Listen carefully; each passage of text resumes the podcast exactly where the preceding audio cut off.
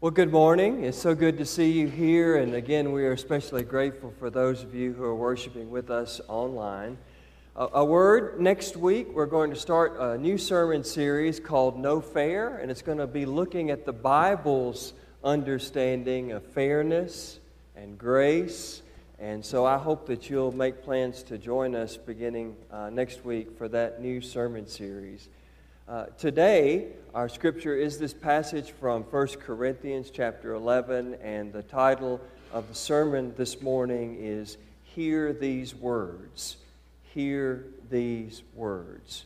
Several years ago, I read a book. The book was called Showtime Living Down Hypocrisy by Living Out Faith.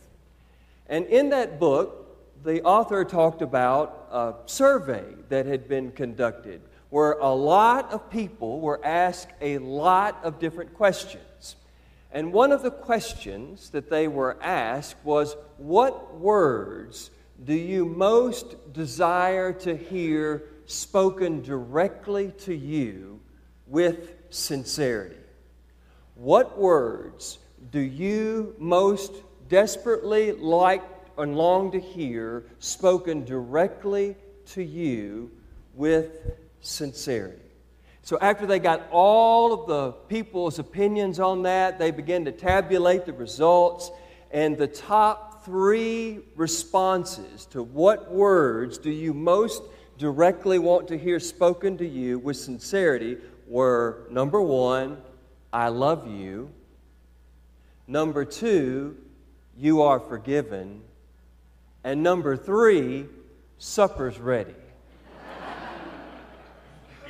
now, I don't know about you, but I could have probably guessed the first two. Maybe not on the first go around, but if you had asked me what are the words that people most often want to hear spoken with sincerity to them, I probably could have eventually figured out that I love you and you are forgiven are, are, words that we all long to hear.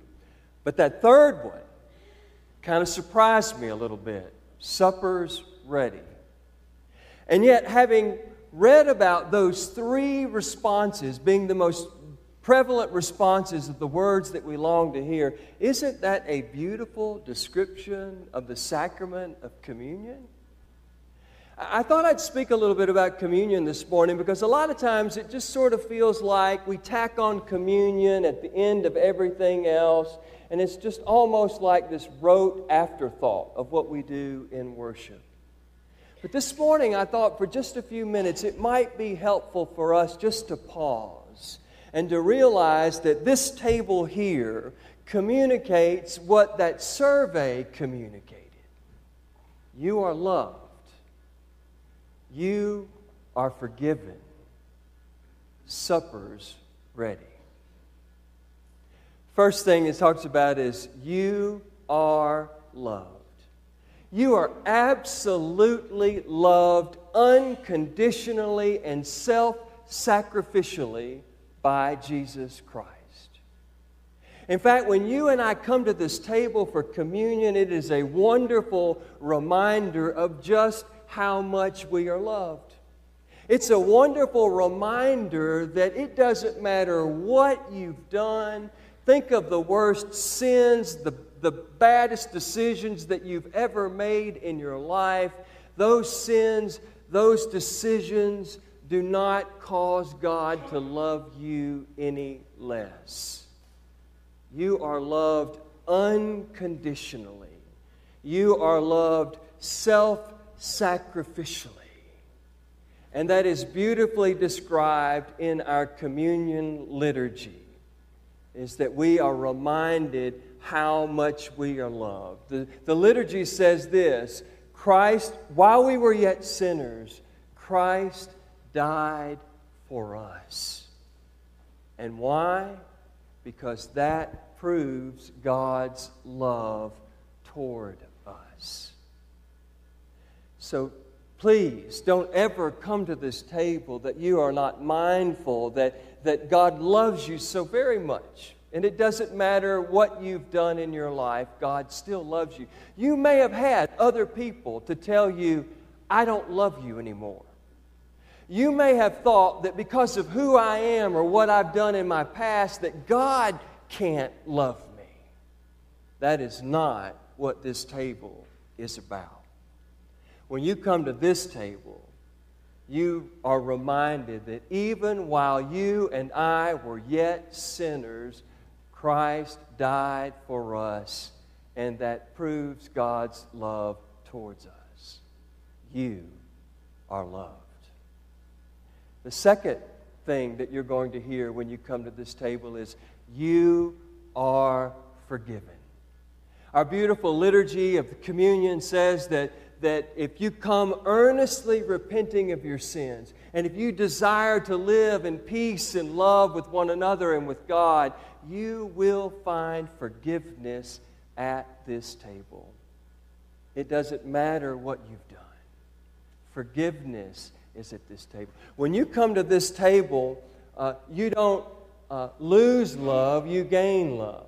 When you come to this table, you aren't reminded just how awful you are. You are reminded that a God who will meet you where you are and forgive you of your many sins. That's why in the communion liturgy we hear about Jesus taking the bread and giving thanks to God for it and then breaking the bread.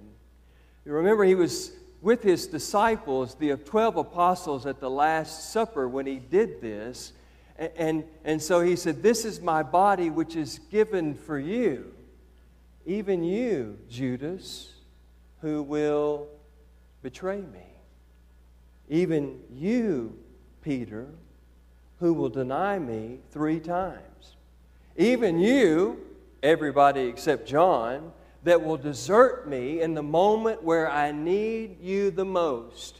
This is my body, which is broken for you. And then, likewise, when the supper was over, Jesus took the cup, and after he'd given God thanks for it, he passed it around to the disciples. He said, Drink from this, all of you, for this is my blood of the new covenant poured out for you and for many. Why? For the forgiveness of sin. Even you, Peter, who denied me three times. Even you, Judas, who will betray me for a few pieces of silver. And even the rest of you who will desert me when I need you the most. This is my blood of the new covenant poured out for you for forgiveness of sin. But he didn't just say for them, did he? He said, for you and for many in other words, all the people that are at St. Mark's today, for you, his blood was poured out for the forgiveness of sin. You are forgiven.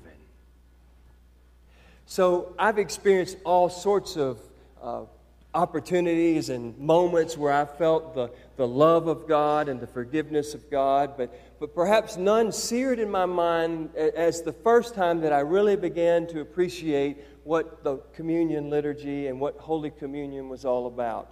Now, it's from a movie in my youth, so it's a long time ago. Does anybody remember the movie Places of the Heart? So Places of the Heart came out sometime in the late 80s. I'm not really sure. I, don't, I didn't go back and look. Um, it's about a sheriff who had received a phone call that there were some gunshots being fired down by the railroad tracks. And so the sheriff goes down by the railroad tracks to investigate, and there he finds a teenager shooting a revolver. He uh, gets the teenager's attention. The teenager, thinking that he's fired all of the bullets in the chamber, turns the gun to the sheriff pulls the trigger, and the sheriff falls dead to the ground. A group of vigilantes take up justice in their own hands, and so they pursue that young teenage boy who had shot and killed the sheriff, and they killed him.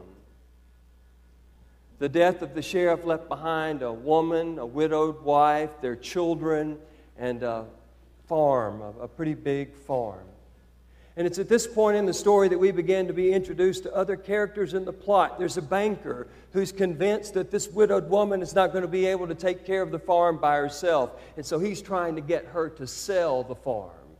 And then there's a farm hand who shows up who's willing to try to help the woman to save the farm and keep it in the family. And then there's this blind boarder who comes around looking for a place to stay, uh, and he's offering to pay her rent to stay in one of the rooms of the farm, again, to try to help her keep the farm. All of these characters are in the story, but the part that I remember the most is the closing scene of that movie. And they are all in church. And it's Communion Sunday.